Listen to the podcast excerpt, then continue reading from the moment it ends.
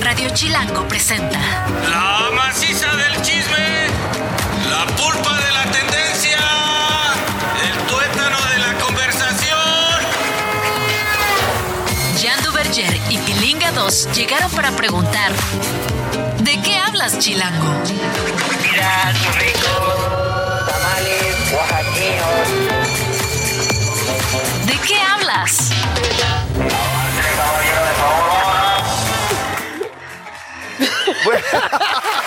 Perdón, perdón. Es que no, Ya, ya, ya. La neta, la neta. Eh, me, me acabo de dar cuenta. Sí. Bandita, primero que nada, bienvenidos a esto que es ¿De qué hablas? En Radio Chilango por su pollo. Ya se la sándwich, toda la bandera. ¿Qué chaborruco hablé, no? No, muy, muy, Ya muy, se la sándwich, toda la banderola. Este, he llegado a la conclusión que es un milagro. Sí, es un milagro que yo esté aquí. Totalmente. Es un mi- hoy, hoy es un milagro. Después de la lista de actividades que tuviste desde el jueves pasado hasta, ¿Hasta hoy, hoy?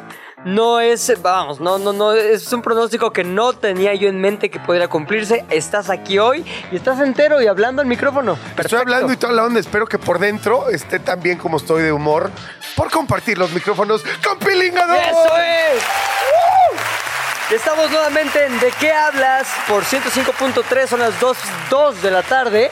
Y yo quiero invitar a toda la gente, mi querido Jan, a que nos sigan todas las redes en arroba de qué hablas FM, pero sobre todo, y muy importante, que vayan y se suscriban al canal de YouTube que acaba de abrir. Ahorita tiene ahí como 7, 8 videitos. Más, más aplausos, por favor, por, por lo del canal de YouTube.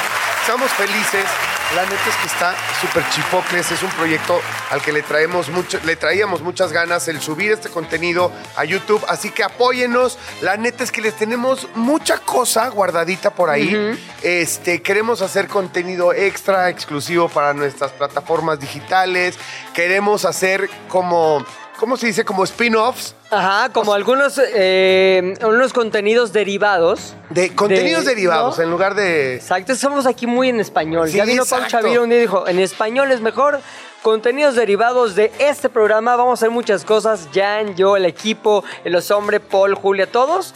Así que vean y suscríbanse al canal de YouTube. ¿De qué hablas? En YouTube, muy fácil. Y una vez que nos sigue, no podrán dejar de vernos. Así como nosotros no podemos de dejar de arrancar con nuestro ya afamado, divino y hoy se va a poner polémico, chismecito. Chismecito. Toda historia tiene dos versiones o tres, contando la nuestra. Hoy hay chismecito.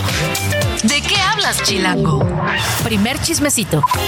Ay, chismecito. Lo dije como, como, Sariñana. como. Casi sin querer. Casi sin querer. Chismecito. Casi Fíjate que está chido que te cuente yo mi estatus emocional, Claro. físico, mental, porque entonces ya agarras y dices, este bro anda lento, Ajá. tengo que pensar lo que está pensando. ¿Cómo le hago para completar, para completar sus frases? O sea, quería decir algo, ¡ay! Lo pesco, lo digo. Oye, en bueno, eso estoy. Con eso, muchas gracias, mi querido Pelinga 2. Oye, corrieron a Melissa Barrera de Scream de la película. A ver, antes, Melissa Barrera es una de las estrellas que empezó aquí, se fue a Hollywood y está guapérrima. Ya, eso es y no, no solo eso, sino que es súper talentosa. Pero ¿verdad? qué guapa. No, es muy guapa, es una actriz guapísima y polifacética porque hay que recordar lo que ella salió de un- una de las tantas academias, ¿no? El reality show este de TV Azteca de, de la academia y pues, esta chava no se quedó mucho acá en México, dijo, vámonos Vámonos. a Hollywood a darle y ha hecho cosas musicales, pero como actriz, pero con un talento y un reconocimiento bárbaro en los Estados Sí. Unidos. ¿eh? El reconocimiento de su, de su industria. Por eso llama la atención esto que sucede, que Melissa Barrera eh, protagoni- ha sido protagonista de In the Heights, de Carmen, este... Que nada más para contextualizar un poquito, esa de In the Heights está dirigida, escrita, producida por Lin Manuel Miranda, que es el mismo que escribió el éxito de, de Broadway, que se llama Hamilton. Todo mundo que va a Nueva York quieren ir al teatro, quieren ver Hamilton. Había un momento, hubo un momento en que era imposible conseguir boletos. Hizo In the Heights y ¿quién la estelariza? Melissa Barrera. Sí, la, la verdad que se juntó con gente muy talentosa que la admiren y la respetan, por lo tanto para nosotros también es una estrella que brilla en el firmamento de las estrellas mexicanas. Bueno, resulta que puso unos comentarios sobre Israel y Hamas y Palestina en redes sociales y los posteos tenían una postura a favor de Palestina y críticas al gobierno de Israel obviamente, por lo que ya sabemos, por los ataques a, este, a- en la Franja de Gaza, y menciona la existencia de censura en medios occidentales. Ahora hay rumores sobre el regreso de Nip Campbell. Eh, para mantener la franquicia. Y bueno, el mundo de la farándula estadounidense está dividido por este tema, pero lo los únicos que están teniendo consecuencias son los que apoyan a Gaza Es- y no los que apoyan a Israel. Claro. Creo que también hay un, una, una lógica. Yo, la verdad, prefiero abstenerme de, de- de emitir un comentario al respecto porque me duele la violencia en cualquier forma y, y- y por cualquier causa o motivo. Así que, Creo que no estoy de ese- ningún lado. Sin- entrarle ese tema es entrarle a la rifa del león. No, no hay manera de salir bien. No. O sea, ya sea de un lado o del otro, pues evidentemente hay muchas cosas que podrías decir, pero siempre vas a acabar afectando a alguien o a un interés o algo. Y lo que le pasó a Melissa Barrera es precisamente eso. Ella estaba en Scream, en la película de Scream, estuvo en las 5, estuvo en las 6. Todo mundo nos, nos prendía a irla a ver al cine, en la pantalla grande, junto con Merlina, que... ¿Cómo se llama Merlina? ¿Cómo se llama Merlina? Exacto, Jenna, Ortega. Perdón. Junto con Jenna Sí, y Ortega. justo estaba leyendo su nombre. Soy un güey, perdóname. Jenna Ortega. Es que no sigo mucho, la verdad. Este. Merlina. Nada más el baile. Exactamente. Te vestiste con el vestido negro. Claro, por- porque, híjole, qué molesto todo el mundo queriendo que seas TikToks con eso, con el bailecito de ¿Lo Merlina. o no? Pues me obligaron, la verdad, ahí en Sale el Sol me obligaron a hacerlo, güey.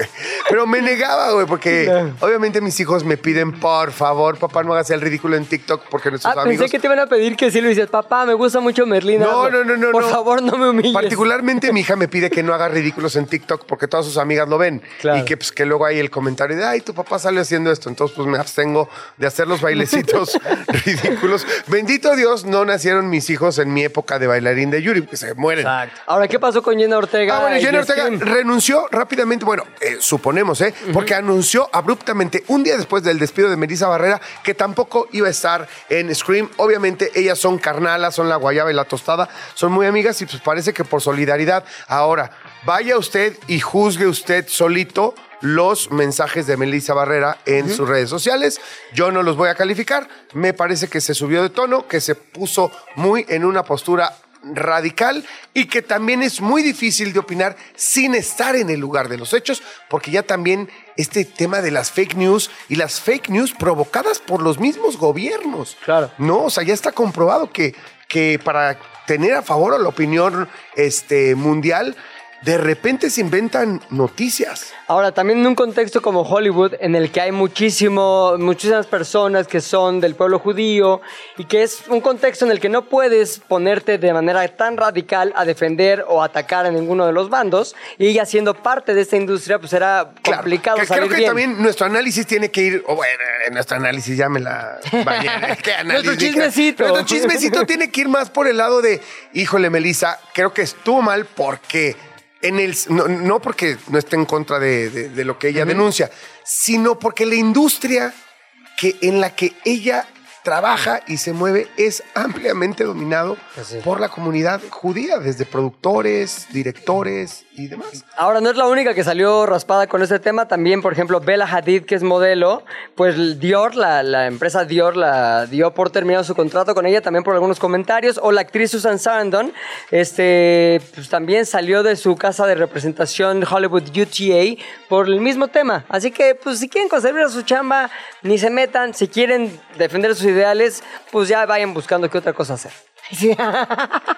si están en Hollywood, aquí sí tenemos más libertad. Te, te voy a ayudar porque el, el crudo soy yo, se supone. Chismecito número dos. Chismecito 2. Chismecito número dos tiene que ver con Queen y la diabetes. Ya sabemos que el grupo Queen es de los más populares en el mundo, pero no sabíamos que tenía el poder, su música me refiero, de eh, modificar el curso de una enfermedad tan terrible como la diabetes. A Jale Jalisco, a ver, cuéntame eso. Pues haz de cuenta que unos investigadores sucios, sucios, suizos, Oye, güey, crudo, soy yo, dice Jan Duvernier. O sea, güey, calma. O sea, el de la mala racha soy yo. Unos investigadores suizos este, estuvieron haciendo algunos estudios en ratas, por eso sucios, porque estaban medio cochinas las ratas. Y se dieron cuenta que la clave para abrir células y que estas células reciban algunos eh, compuestos como la insulina está tal vez en la música. Y no solamente en la música, en la música de Queen específicamente. ¿Qué significa esto? Que la música podría desencadenar la liberación de insulina en el cuerpo sin necesidad de inyecciones. Ahora, ¿qué canción les pusieron a las ratas? Le pusieron la de pum pum pa, pum boom, pa. We will, we will rock you. The Queen. ¿Qué vieron? Pues que se logró que las células liberaran casi el 70% de insulina en tan solo 5 minutos de que esta canción estuvo ¿Neta? puesta. ¿Sí? Obviamente, esto es el primer paso de un estudio que va a tener 75 mil pasos para saber si esta buena noticia va efectivamente y en un futuro a atacar la enfermedad o ayudar a que sea menos, este, menos fatídica para aquellos que la sufren. Estaría súper chido, ¿sabes qué? Es, particularmente en México, lo hemos hablado en estos micrófonos, a mí me preocupa mucho eh, eh, el tema este, de esta enfermedad que es casi pandémica en nuestro país y que tiene que ver con las costumbres en, en alimentación, la falta de, de prevención que tenemos en nuestro país y bueno, y también la falta de buen diagnóstico. Y, y bueno, estos son como cuestiones experimentales, pero nos habla del poder de la música para transformar incluso la química del cuerpo. Así que menos donas, más We Will Rock You. Chismecito número 3. Bueno, el día de ayer México jugó contra Honduras en el Estadio Azteca. Obviamente estamos hablando del panball que tanto nos gusta en nuestro país. Veníamos perdiendo porque era un partido, mm, eh, era una eliminatoria a ida y vuelta. ¿Qué se estaba jugando? Bueno, resulta que se estaba jugando dos cosas en un mismo enfrentamiento. Fíjate nomás. El pase a semifinales de la Nations Cup, que es un torneo que se juega en todo el mundo, pero es por regiones, así Nations Cup. O sea, la Copa de las Naciones y por tus regiones vas jugando y queda campeón cada tanto alguien, ¿no? Y entonces eh, es, es semifinales, llega a, a semifinales y además era clasificación directa a la próxima Copa América que en 2024 se va a disputar, se supone, en los Estados Unidos, en donde va a participar no solamente los equipos de Conmebol, sino Conmebol y CONCACAF. Así que tiene que haber eliminatorias previas para saber quién va a esta fase final de esta Copa América que va a ser de todo América, como su nombre lo dice, ¿no? Y ese partido por eso era tan importante. tan importante. Llegaba México perdiendo porque eh, íbamos perdiendo 2 a 0 allá en Honduras. Y el partido de vuelta estaba complicado. Evidentemente Honduras iba a tirarse atrás, a poner una, a hacer una postura muy defensiva. Y pues nada, resulta que fue muy emocionante. A los hombres le pareció horrible el partido.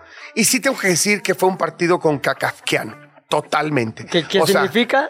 Pues la gente se portó mal en la tribuna, gritaron, hicieron el grito este que hay que entender que no, se puede, que no se puede decir y hay que seguir las reglas, no hay que ser no hay que violentar a los demás, no, ya sabes, ya. Pero ya es una necesidad Ya, absurda. cha- es chafísima, además. Flojera. Este, ofendes a un montón de, de minorías y. ah, Ya no ofendes, nada más habla de tu falta de, capacidad de, capacidad, evolución. Exactamente. Ya, ya, exacto. Le ofendes bueno, a, las comunidades. Pero bueno, en fin, se portó mal el público porque se calentó mucho el partido. Este, el árbitro, pues muy chafa ahí, como que la implementación de, del reglamento fue medio raro. La gente no entendió un, un par de cuestiones reglamentarias, como por ejemplo que le sacaron una segunda amarilla al portero de Honduras, pero no lo podían expulsar porque ya estaban en la tanda de penales.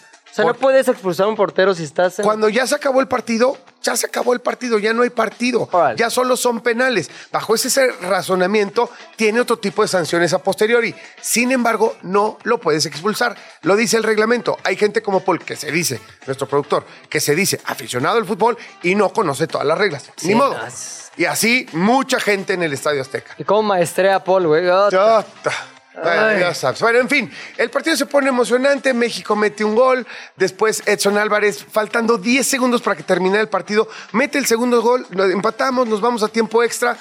Y la verdad, ahí México domina por completo. O sea, se va sobre Honduras. Bueno, prácticamente todo el partido. Honduras no tuvo una postura para nada ofensiva, ni siquiera de contragolpear, aunque tuvo un par de que pudieron haber sido gol. Sin embargo, México ataca, ataca, ataca sí no tiene mucha claridad a la hora de resolver México y sí acaba por verse un partido chafa, ¿no? Un, un equipo que no quiere y otro que no puede, que sí quiere pero no puede. Entonces se ve muy chafa eso, ¿no? En, en términos de, de calidad futbolística. Pero a ver, ¿Fue buen show? exacto. Gracias, Pepe. Nada. Vi que para allá ibas. ¿Qué es el deporte? No es este, física nuclear, brother. No depende la soberanía del Estado por si gana o pierde la selección nacional. No cambia tu estatus migratorio. No, ca- no cambia No nada. pasa nada. No pasa nada. No, es un espectáculo. ¿Y sabes qué? Estuvo emocionante. Yo me emocioné. Tan me emocioné que vengo en este estado. Ahí está. Gracias. Cuarto chismecito. Cuarto chismecito, también el que se dio en Australia con la, con la banda que se llama The Brian Johnson Massacre. Y también No, es que sabes que espectáculo. es de mis bandas favoritas. ¿En serio? Ya lo sabía porque me encanta. La, la canción 3 del último disco es, es Jan hecho canción. Ahorita te la digo. Vas a ver. Nah, Exactamente. Es la primera vez que los oigo Lo dijiste con la cara. Oye, pues ellos estaban tocando allá en Melbourne, Australia, y en eso Anton Newcomb, que es el vocalista, y Ryan Van Creed, que es el bajista, empezaron a tener como cierta tensión. Y después de tocar seis canciones, la situación entre ellos simplemente explotó. Pues desde el vocalista le dijo en un momento al bajista, oye, ya salte, güey. No estás tocando como debes tocar, el bajista no se dejó ningunear por el vocalista, empezaron a hacerse de palabras, uno empezó a empujar al otro y acabaron realmente golpeándose, así neta, trancazos, incluso se dieron hasta con la guitarra. Este, la tensión aumentó, aumentó, Newcomb corrió al otro y al final, después de que se hablaron horrible y se pe- golpearon, pues decidieron acabar el concierto después de siete canciones y una buena tranquiza. Y también la gira, que estaba pensada para tener muchas más fechas ahí en Australia, porque dijeron, creo que las condiciones no se dan, ya no nos llevamos, la música no la disfrutamos, lo que quiero no es tocar con este güey, sino tocar, pero la jeta con un puño. Así que eh, The Brian Johnson Massacre no tendrá más gira en Australia por el momento. Si usted ya tenía boletos, pida su reembolso. ¿Qué pasó? Yo nada más te quiero preguntar una cosa. una sola cosa. Sí. ¿Consideras que fue un espectáculo lo que hicieron? Fue un gran espectáculo. Hubiera pagado más por la, ver la pelea que por ver el concierto completo porque no sé ninguna canción de Ya ellos. tengo ganas hasta de seguir a esta banda que, ¿cómo se llama? The Brian Johnson Massacre. Qué padre, qué bonito. Y el chismecito final. Pues más malas noticias en el mundo del fútbol, ser. porque la violencia está muy metida en el tema del fútbol. Fíjense que ayer también se jugó el partido en el Maracaná entre Argentina y Brasil, este sí por eliminatoria mundialista.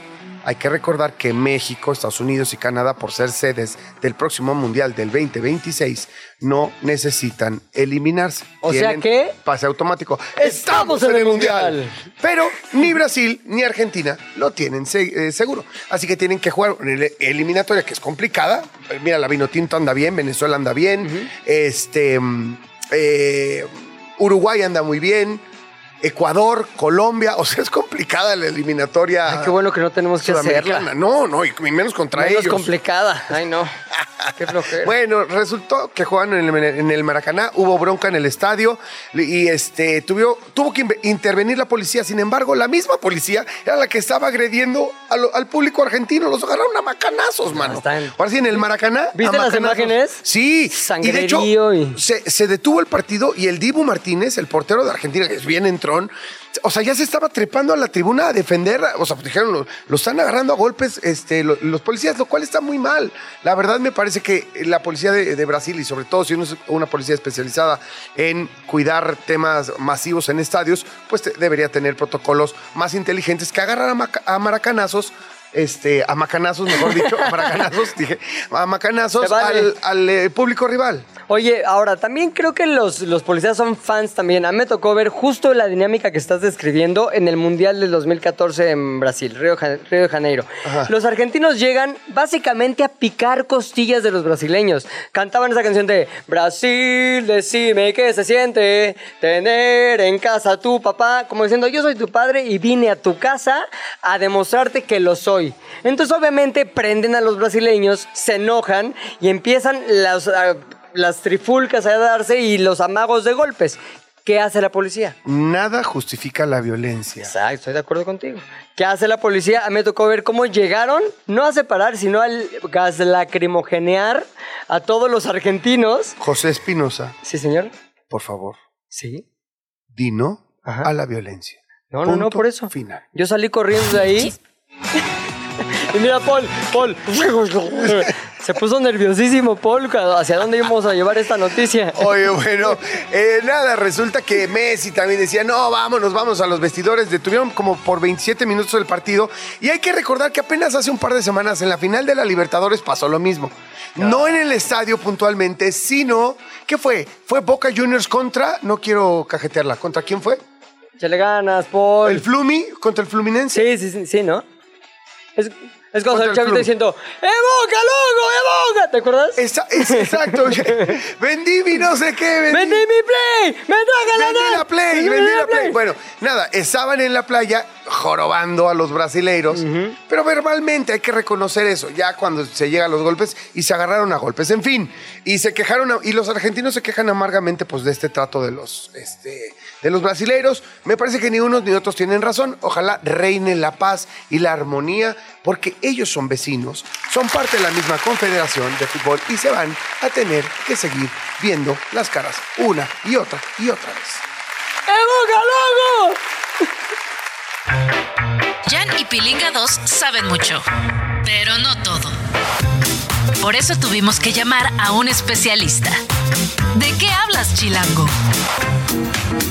Oye, a ver, el otro día fui a una tienda de sneakers. Sí, Así, porque ahora sneakers yo Claro. le decía tenis nomás. Fui a rojo tienda ya. de sneakers con mi hijo. Ay, papá, quiero esto y tal. Y vi unos así como separaditos en una caja con colores muy atractivos, pero chidos. O sea, dije, ah, qué chidos. ¿Y estos cuánto cuestan? 175 mil pesos. ¿Qué?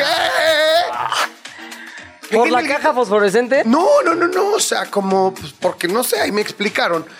Y justamente a partir de eso dije, oye, o sea, ya estoy ruco. Tengo Sí. que enterarme qué onda con esta cultura. P- Pero te voy a ayudar un poquito. Está ruco, pero luego lo que llegaste dijiste, oye, tenemos que investigar bien qué onda con los sneakers, porque no me quiero quedar atrás. Hay que conseguir que expertos nos expliquen qué onda. Y por eso está aquí Sam y Manu de des... ¿Cómo es?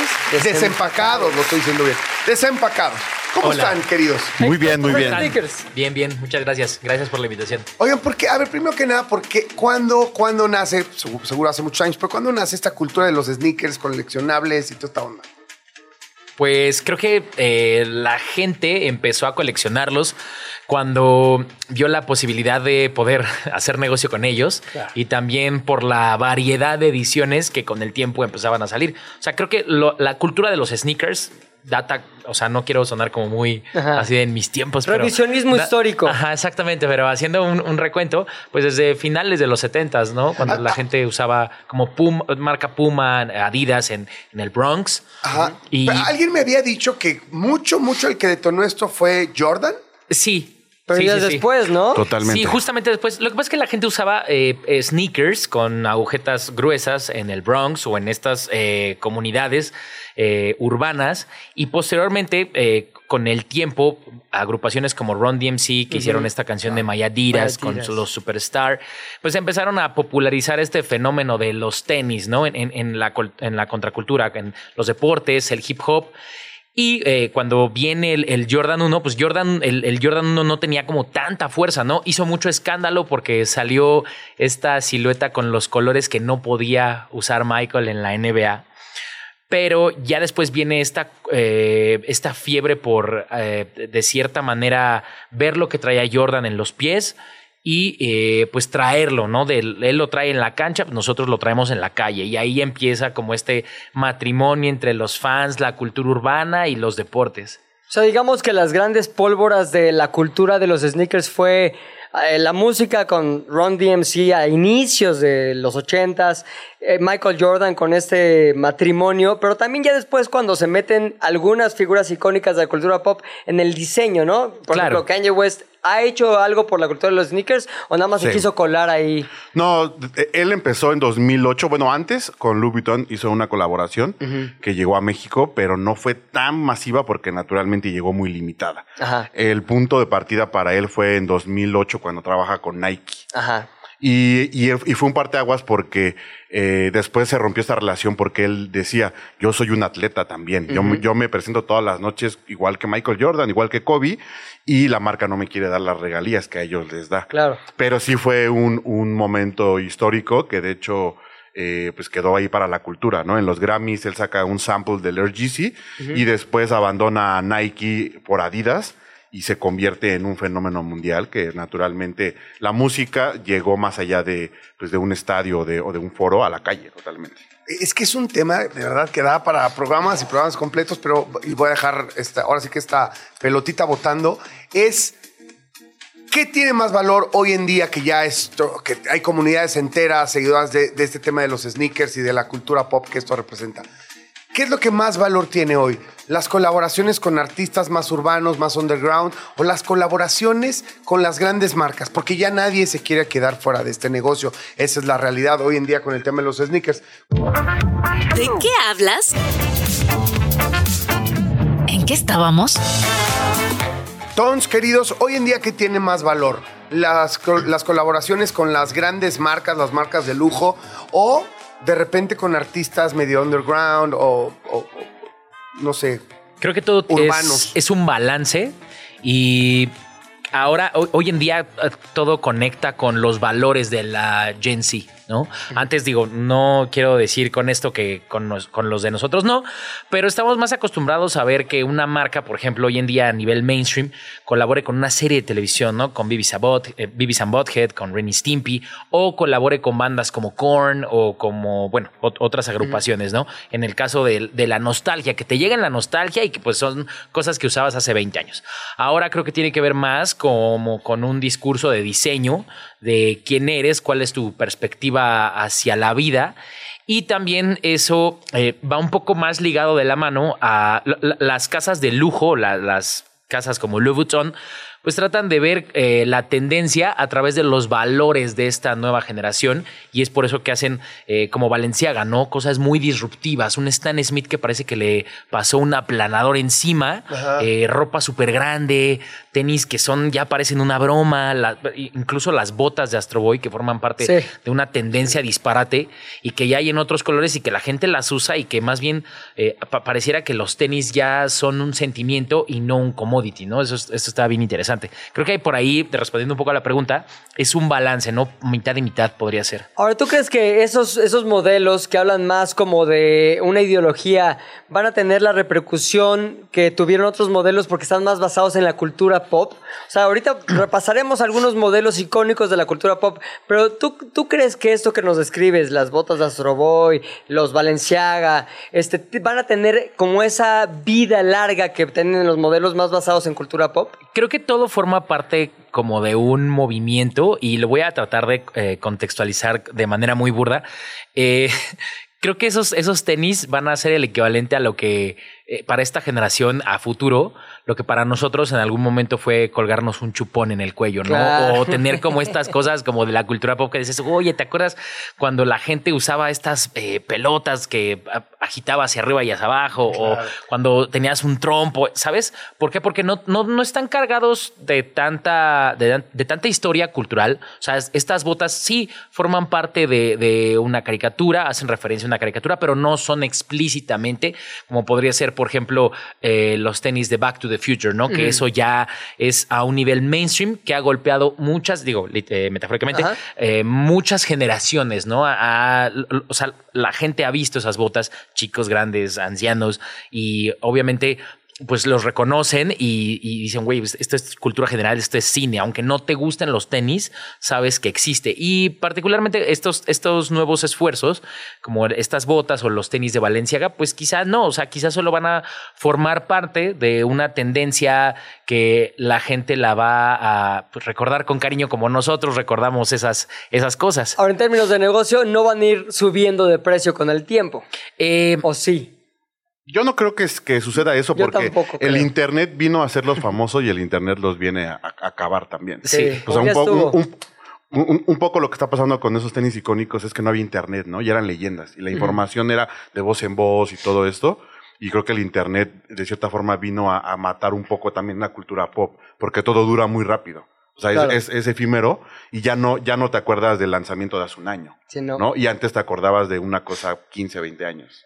Tenemos aquí una lista de modelos y ah, me gustaría ver si podemos darle un recorrido y por qué son importantes o fueron importantes. Dice zapato Reebok Alien Stomper. Ah, claro. ¿Esos cuáles son? ¿De qué nos habla? ¿Con qué este momento de la cultura pop hace referencia? Los usa Sigourney Weaver, ¿no? Ajá, en Aliens. y es un par que fue hecho exclusivamente para la película, ¿no? O sea, es bien interesante esto porque toman una silueta que ya estaba en el mercado, que puede ser alta, con grandes eh, lengüetas y todo, y lo transforman para llevarlo a la película, ¿no? Es interesante porque eh, la gente se queda con las ganas de tener ese par. eh, y de repente años después salen los packs de aniversario y todo esto y le pegan a la, a la nostalgia. Es un par que llegó a México, por ejemplo, eh, la reedición, pero no a un nivel de reventa como tal. Los fans de la franquicia de Aliens lo tienen en un lugar muy, muy chido. Y también había espacio para esas marcas como Reebok, que pues, no todo era Nike, no todo era Adidas, ¿no? De repente. por ¿Cuánto cuestan esos tenis? Eh, el retail ha de haber sido como de unos 3.300 pesos. Yo creo que ahorita los has de conseguir en unos muy caro, 9,000 pesos. Ok. Pero el, en el circuito, digamos, de, de los fans de Aliens, pero en el circuito de los tenis, la, la verdad es que no tienen un alto valor. No, porque ah. hay cosas mucho más relevantes. se empiezan a volver de culto, incluso Manuel y yo lo hemos, lo hemos visto. Para las nuevas generaciones, esos tenis, lejos de parecer anticuados, como que eh, tienden a revalorizarlos y decir, o sea, por ejemplo, wow, es que esto es como, no puedo creer que alguien haya hecho esto, ¿no? Y tú lo ves y dices, pues sí, no puedo creerlo, pero nosotros lo vemos desde la nostalgia de la película y ellos lo ven como de, desde un punto de vista de lo quiero usar. Y es como de, ok, ok, pero no es tan fácil. O sea, no, puede, no, no es así. O sea, sabemos que te gustó, pero no, A ver, no es de esa forma. Air Jordan 4, haz lo correcto, Do the Right Thing, 1989, de Spike Lee. Pues ahí- en esa película, ¿no? Ahí es toda una amalgama de cultura que Sí. desde el inicio alguien tuvo la visión de, de colocar a Spike Lee ahí, de darle el calzado, la conexión con Michael Jordan. Después esta relación terminó eh, él siendo el creativo y el director de los comerciales de Michael Jordan. Creó este personaje de, de Mars. Mars. Entonces, o sea, ¿sabes? Es, es un punto en la cultura en donde no te puedes olvidar. Este par salió, eh, no, no me recuerdo, hace unos cuatro años, tres años. ¿Con una reedición? Salió Sí. la reedición, pero lo interesante es que traía la mancha. De, La marca de la bicicleta. Ah, ole. Y traía estos elementos como, como de, de- de Jamaica que trae la agujeta, ¿no? De, de la cultura en ese año, así lo trae tal cual. Y es un par que para los coleccionistas, pues sí vale mucho, ¿no? Para También- el cine y también para el básquetbol. También cuando hacen este tipo de reediciones, me imagino que son una cantidad de piezas limitada, para que Sí. justamente tenga este valor y que sean coleccionables y demás, ¿no? Sí, y justo está, es muy chistoso porque la película trata también de un tema de gentrificación, ¿no? Justo el que le pisa a los tenis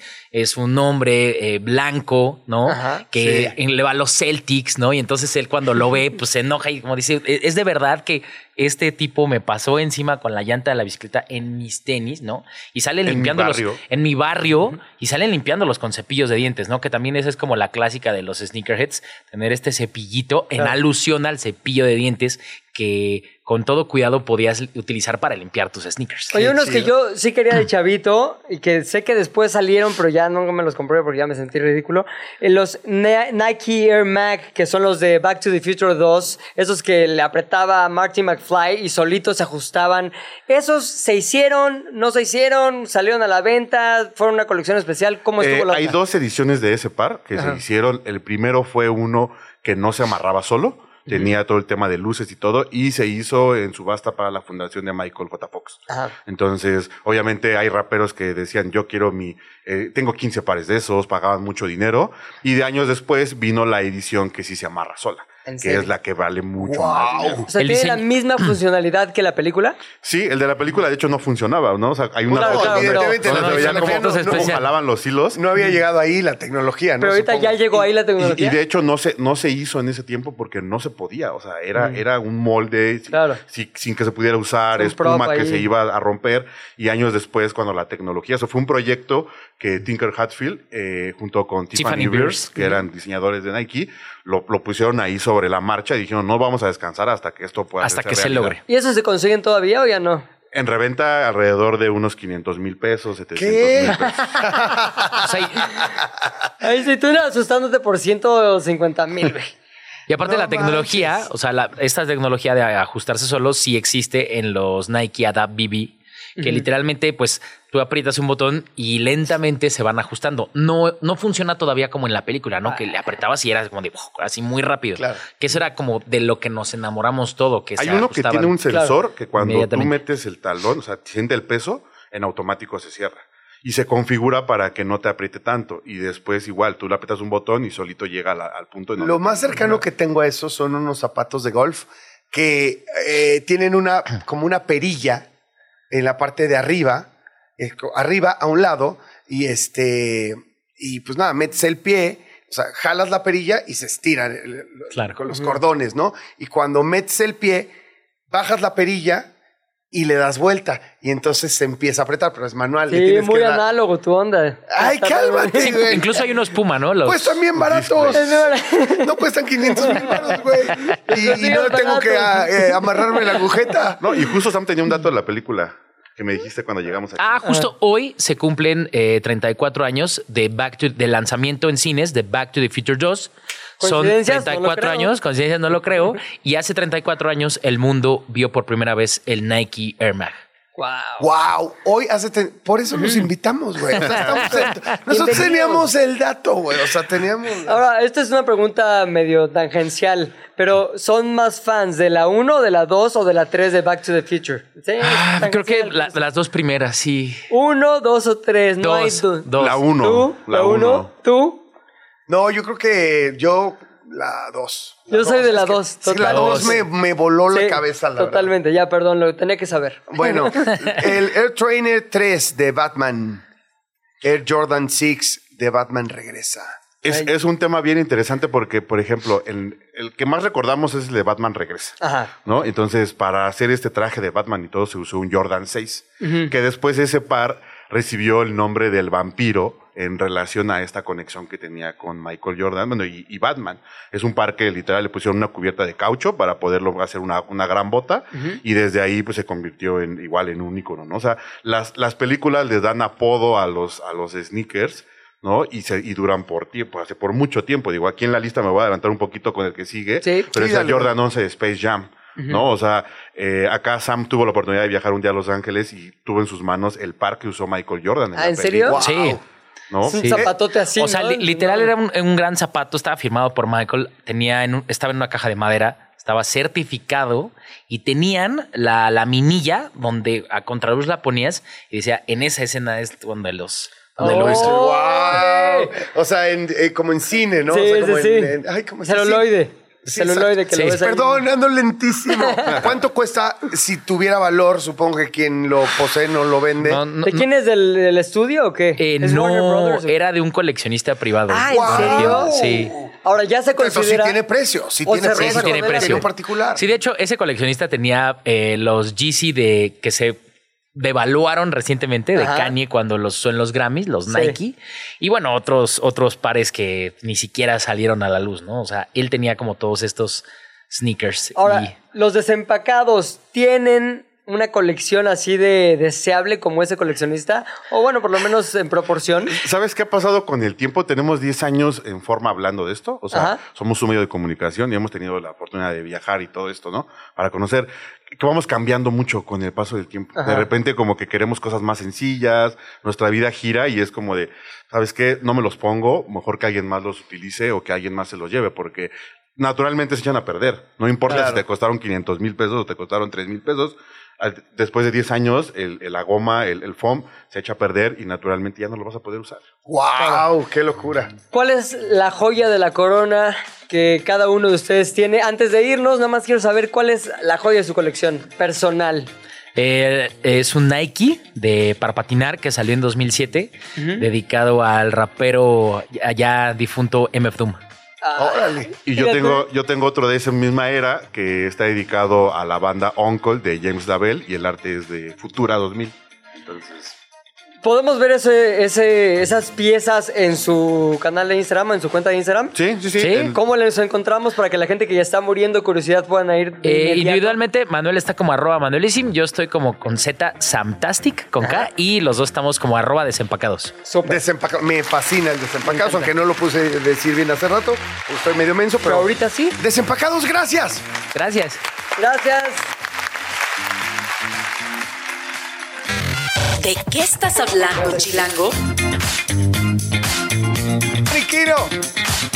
Dani Quino, ven a mí. Está- Dani Quino, ven a mí. Estás Por con favor, atrás por de la favor. mampara. Quiero tecnología con Dani Quino. ¿Qué? ¿Cómo Yo estoy muy bien, ¿tú qué tal? Yo también, ustedes. Bienvenida otra vez a ¿De qué Todo. hablas? Qué emoción, qué emoción. Siempre es espectacular estar aquí. No, espectacular tú. Y ahora sí que dinos, ¿de qué hablas, Dani King?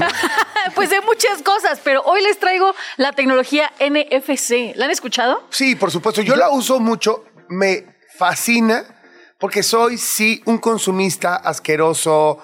eh, de- de- muy mal, sí, perdonen, Todo socialistas. mal. Todo mal. Amo hacerle clic, clic, doble clic a mi teléfono y poder pagar un artículo en cualquier lugar del mundo. No hay nada que más. Siento como que ni estoy pagando y yo creo Es que, que ese es el claro, ese problema. es el problema. Ese es el problema. Ahí está. Que sientes que son como moneditas de juego, ¿no? De que, ay, sí, de mi juego ya pagué. Ahí y está. no. Sí, sí, Sí son como duele. puntos. Oye, a ver, yo, al contrario de Jan, no sabía. En la mañana le pregunto a los hombres que me pasó la nota, oye, pues, ¿qué es esto? ¿De qué se trata? Me dijo, ¿quieres que te explique o mejor te esperas a Dani? Le dije, no, no, no, me Déjamelo. espero a Dani. Ella me va a así. explicar mejor, así que junto con el resto de la gente que escucha de qué hablas, Sí.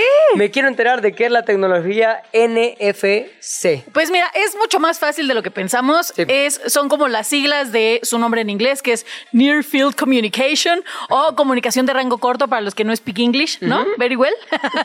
y esto es, no sé si se acuerdan ustedes, hace muchos años que existía lo que era como el infrarrojo, en el que tú juntabas los Sí. teléfonos y a través del infrarrojo te podías pasar archivos que se tardaban años. Sí, Estabas claro. ahí. Ajá, que estás. Es que me va a pasar el ringtone, ¿no? Y así una hora. Sí, Se está ¿sabes? empezando. Exacto. Ya tengo el Se de la están hormiga. apareando. Sí. Ándale, Sí, pon- ándale. poner los teléfonos a parearse. los Exacto. Pues hazte cuenta que es como la evolución de esto. Digo, no tiene nada que ver la tecnología una con otra, pero es esta tecnología que a través del contacto de un dispositivo con otro puede transferir información que, ojo, a lo mejor no es tanto como una foto o un video, pero sí información como enlaces o como comandos a tu celular, que ahí está lo interesante. Pe- perdón, la cercanía tiene un estándar. O sea, como para que esta tecnología funcione, no tiene que ser menos de un cen- dos centímetros o Sí, tres centímetros sí, sí, sí. o máximo tres o cuatro centímetros, porque siempre me ha dado así como el miedito de, oye, y si voy pasando por la caja de una tienda y yo no compré nada, y, cri, cri, cri, cri, y ya pagué la cuenta de otra persona. La otra vez, qué bendición. Dios, Dios me lo ¡Qué pagó. bendición, señor! Gracias por estos pescados. Me has mirado a los ojos. No, sí, tiene que estar eh, en un rango de 15 a 20 centímetros. Pero, pues, por ejemplo, para estas aplicaciones, ahorita vamos a llegar para allá, cuál es como el tema de la seguridad. ¿no? Eh, lo que está padre de, este, de esta tecnología es que, como bien dice Jan, lo puedes utilizar para muchas cosas. ¿no? Aquí hay que diferir entre los dos, dos tipos de eh, dispositivos. Están los activos y los pasivos. Ah, como Ya muchas voy cosas en la vida. Como sí, muchas sí. cosas en la vida. Ahora, aquí los activos son los que generan el campo electromagnético con su fuente de energía, como son los celulares. O los pasivos son como las, estas stickers NFC que venden, que ahorita vamos a hablar de ellas. Eh, es muy sencillo. Lo único que tienes que hacer es programar tu teléfono para ver si tú tienes esta tecnología. Entras a la configuración de tu teléfono y buscas NFC. Si ahí te aparece es que sí la tienes. A ver. Eh, ya es muy en- fácil. Somos sí. bien obedientes. Ajustes NFC y ahí te debe aparecer. O en conexiones inalámbricas, ahí la puedes activar. Si no, puedes llegar a la- al sitio de la marca de tu teléfono y buscar mi teléfono tiene NFC y ahí te va a aparecer todas las especificaciones. De acuerdo. Ahora, ¿para qué es importante? Porque esta es como la evolución de los códigos QR. ¿Se acuerdan que vimos los códigos QR en la pandemia? ajá. De escanearlo con tu cámara, pero si la cámara estaba sucia o si de pronto no tenías ahí el internet a tope o lo que sea. Ojalá. Bueno, esto es para que tú con un toque de tu teléfono sobre otro código o un, un dispositivo pasivo de NFC puedas abrir información. Esto puede ser uno que es para lo que se está buscando, para tener todas tus tarjetas, credenciales e identificaciones en tu celular. Ok. O sea, tus cuentas bancarias ya no pagas, como dice, ya no pagas con la tarjeta, sino con tu teléfono. Le das clic y a través de Apple Pay, Google Pay, Samsung Pay, todo lo que termine en Pay, lo Ahí puedes pagas. pagar. Otra es que traigas tus identificaciones. Por ejemplo, no sé si a ustedes les tocó renovar su licencia en pandemia. No. A mí sí, la tuve que renovar de manera digital. Entonces yo traigo mi, mi, este, licencia de manejo, la traigo de manera digital en el celular, en yo la también, app yo también CDMX. la, la traigo de, de las dos maneras porque, by the way, funciona bastante bien, así como se queja uno de los es. políticos, hay cosillas que llegan a ser bien, dependencias que llegan a trabajar bien. La app de la Ciudad La de México, CDMX. Me encanta de ya. CDMX es muy buena. Siempre está así al borde. Cerquitita, cerquitita de los chingadazos, decía mi mamá. ¿Cómo te gusta arribarte a los chingadazos? Pero Me gusta esa. Ay, y dije chingadazos, ¿eh? no dije otra cosa. Al borde, al borde. Al borde, cerquitita.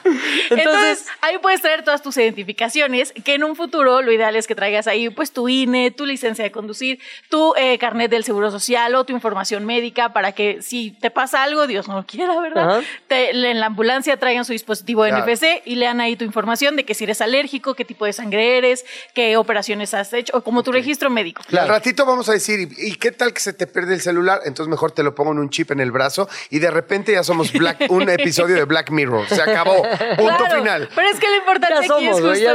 Somos, ¿verdad, güey? Ya. Ya, ya lo somos, hay Ya muchas cosas varios, que hacer. sí. Deberíamos hacer un episodio todo de Black Mirror que ya Sí, muy existe. cañón. Eso ya, ¿No? eso ya, eso ya. Black Mirror. Pero Aquí lo importante es que estas aplicaciones tengan pasos de seguridad como los datos biométricos, ¿no? O sea, la app Ciudad de México tienes tu contraseña, pero también lo puedes hacer a través de tu huella.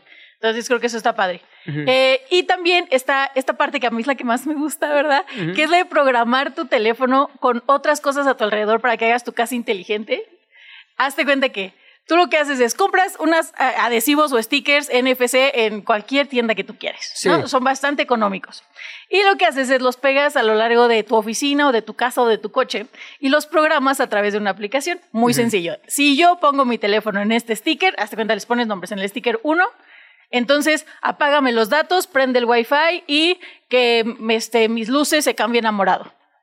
Ole. Y entonces ya lo conectas con tus otros dispositivos inteligentes de tu casa, oficina o coche. Vamos a emprender un negocio. A ver, ¿Cuál? Una, re- una O sea- revista de tecnología que se llama Dani Kino la revista. Dani, quiero la Un sitio de revista. tecnología. O sea, no, güey. O sea, algo más. O sea, luego, luego pensé en, wow, sí quiero. Jan, eres incapaz. Ve y No. cómpralos. No, no, Jan, pero luego los vas a guardar en un cajón y nunca los vas a configurar. Jan, es fácil, solo le preguntas a Dani. No, Jan, mejor dile que vaya a Dani a tu casa y que, Que por favor. Y, que, y que te ayude a configurarlo y que ella lo haga y pagas por ese servicio. Ahí está. ¡Ah! ¿Sí se puede? Ahí está. O sea, es- Asesorías personalizadas a domicilio. ¿no? Como gasolinerías VIP. Así. Sí, exacto. Curso para chavorrucos de Dani Kino. Así, O sea, eso todo lo que debes saber para seguir siendo chavo y menos ruco. Güey, mira, Ya lo tenemos, paténtenlo, Sí, es por que mira. Más chavo, menos que me queda ruco. claro que sí todo el mundo puede, que sí puedes ir a comprarlo Sí. y que sí todo el mundo lo pueden. eh, yo no es que no pueda, estoy seguro que sí puedo. Ah, quién sabe. Pero- Sí. Pero no quiero. Ah, Está bien. O sea, me Se encantaría vale. que lo hicieras por mí. Claro, O sea, sería vale. feliz si lo hicieras por mí. Es como la pintada de Y uñas, estoy ¿no? dispuesto a pagar por ello. O sea, sí me puedo ¿es en pintar las serio? uñas, pero... Pero sí tienes que saber qué estás Güey, pidiendo. yo sí me puedo cortar las uñas del- de, de los pies. Sin embargo, voy al podólogo. Claro. Pues porque me molesta mucho agacharme y mi sí, pancita chelera. Porque donde hay tequilera no no, me duele. deja. No, porque Donde el no podólogo duele. no es nada caro, oye. Bueno, ¿por qué estamos hablando de podología? Ah, mira, Sigamos de- ya con el fetiches NFC. aquí en miércoles. Tengo miedo de esa asesoría. Miércoles de No sé fetiches. qué quiere que hagan los NPCs en casa de Jan, pero podemos continuar. Cada que abra mi compu después de las 12 de la noche. no, ¿Qué, qué puede funcionar con esos stickers? O sea, hay muchas la cosas. luz. La lu- todo lo que tengas inteligente en tu casa, o sea, desde persianas, aire acondicionado, eh, la luz, tus enchufes inteligentes. O sea, puedes decir, eh, tienes tu cafetera, a lo mejor tu cafetera no es inteligente, pero le compras un enchufe inteligente. Pones el enchufe inteligente, Que esos son la baratos. cafetera. Sí, sí, son más económicos. Más que económicos que comprar el, el- el gadget este, inteligente. inteligente. Lo que haces es tú dejas el cafecito en la noche, ahí en tu cafetera, la dejas prendida porque ya programaste tú tu enchufe. Entonces pones que cada que tu celular toque el sticker de la cocina, se prendan las luces de la cocina, se prenda la cafetera, se prenda tu air fryer y entonces ya tengas tus waffles y tu cafetera de manera automática con solo poner tu teléfono en ese sticker.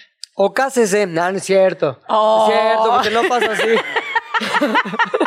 No, ¿sabes Ya, qué? no me ¿Sabes qué abandones. pasa? Fue un no, ¿sabes chiste. qué pasa? No, no, no. Es que mira, yo te amo, güey. Te amo, te amo. Pero cada quien se tiene que hacer responsable. Es como si me dices mañana, mantén a mi hijo. No, No, güey. O sea, si me quieres a todo dar, adoro a tu hijo, pero no lo voy a mantener, güey. O sea, es un poco eso, lo que acabas de decir. Yo no me la voy a comer. Ay, Te no, la vas a ya. comer solito. Y, y quiero aclarar por qué dije que es ese. yo- Porque yo, yo- hago todo eso. Yo hago todo Yo no eso. que- conmigo. Yo no sabía yo que lo casarse era un requisito. Yo lo he hecho gratis toda esta vida. Yo lo he hecho sin sortija todo este tiempo. Conmigo. Puede ser. Voy a empezar a cantar. ¿Y el anillo para cuándo? Pero ¿Ves, voy a tener ¿Ves, que- Paul, cómo es mucho más chido estar en la rayita, güey? Que de Sí. plano de golpe y porrazo irse hasta el otro lado. Para más chistes como eso, vayan a mi podcast Z de al aire. Siempre está padre estar en la rayita, dice Jan. Sí, sí, sí. Bueno, continuamos con tecnología. Pero bueno, la tecnología funciona así. Este, padrísimo. Oye, a ver, entonces ya, porque ya se nos va a acabar. El Entonces, aprendizaje, vaya al podólogo, cásese y no prenda la computadora después de las 12 de la noche. No nos des más cuerda. A ver, NFC entonces es para pagos. Para Sí. pagos, para identificaciones oficiales oficiales. o para automatización de tus gadgets inteligentes en tu casa, oficina, coche o donde tú quieras. Seguridad. ¿Temas de seguridad? Ujú, tema de seguridad. O sea, Temas de seguridad. yo que traiga mi, aquí mis tarjetas, mi licencia, eso para mí es un motivo de angustia. Lo que ¿Por tienes que no hacer es ser? asegurarte de que las aplicaciones que utilices para realizar pagos o para tener tus credenciales tengan estas verificaciones con contraseña, con tus datos biométricos o que te pregunten antes de pagar. Por ejemplo, yo Google Play, eh, Google Pay lo tengo configurado que cada que yo hago una compra me pida mi contraseña. Claro, Entonces así claro. yo pongo el teléfono cerca del NFC, yo tengo que poner igual mi contraseña para que esa pues cuenta. Yo hice algo parecido para, eh, para tener un cierto control de gastos, pero también tengo a mi hijo viviendo a 10 mil kilómetros de distancia de cualquier familiar. eh, por lo tanto, de repente puede haber un tema de seguridad y demás. Y, y- y le configuramos eh, este, con el Apple sí, Pay, sí. con el Apple Pay y pidiéndole contraseña para que no haya problemas de, uy, ¿cómo estás gastando aquí y allá y en otro lado? Por ejemplo, y a tu haya un hijo bloqueo. le podrías poner, digo, desconozco dónde vive, ¿no? Pero si vive en alguna residencia o algo, para que estés al pendiente de a qué hora sale, a qué hora regresa, él podría configurar NFCs para que a ti te llegue una notificación. Ahí Así tengo- que cada que llega, pling, notificación. No Tengo, creo. un- tengo una Ah, aplicación no que se llama. Life, Life 360. Ah, ok. Y, este, y haces una familia y entonces todos, ahora ya está mi exmujer, sabe dónde estamos todos. a Sin casarse tampoco, Emilio, sin casarse. No es necesario casarse porque lo andan rechazando. casándose. Creo que es, o sea, sería muy razonable terminar con este episodio de ¿De qué hablas? en Radio Chilango. Me Muchas gracias, Dani. Gracias a Me ustedes. faltó Dani, ¿eh? Más tiempo con Dani, la No, verdad. siempre hace tiempo. Pero hubo risas, hubo risas. Nos escuchamos mañana. Adiós. Yo soy Adiós. Pilinga 2. Ay. Se terminó la plática por hoy, pero nos escuchamos mañana, a la misma hora. ¿De qué hablas, Chilango?